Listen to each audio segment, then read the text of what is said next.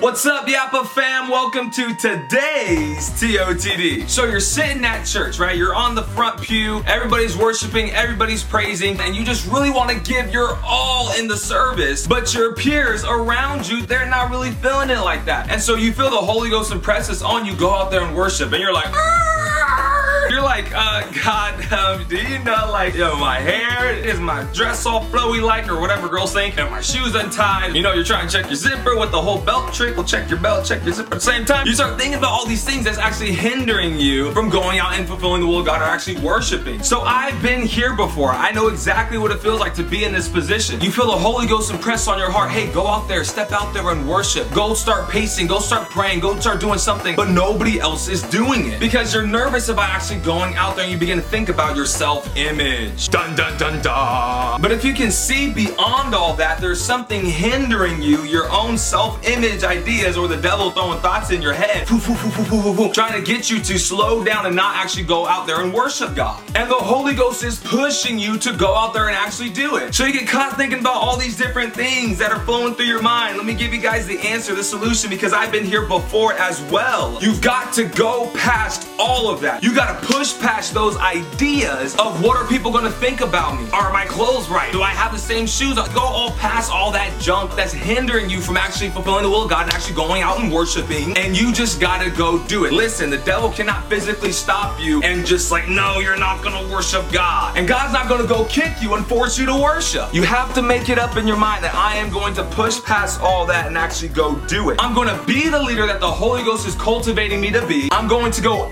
act on His word. I'm to be bold and go out there and worship my God. It may not be the whole sitting on the pew and the Holy Ghost telling you to go worship. It could be Him calling you to a higher level than your peers. Something to do in His will, in His calling, but it, it escapes all your peers. That same boldness that you have to have to go out there and worship is the same boldness you're going to need to fulfill the will of God when nobody else believes you can, thinks you can, even imagines that you can. That same boldness you're gonna have to have to go out there and slang them, get in the fight, get into the mix, and go out there and fulfill the will of God in your life. So go out there, be bold, push past all of that. And I'll catch you guys in tomorrow's TOTD.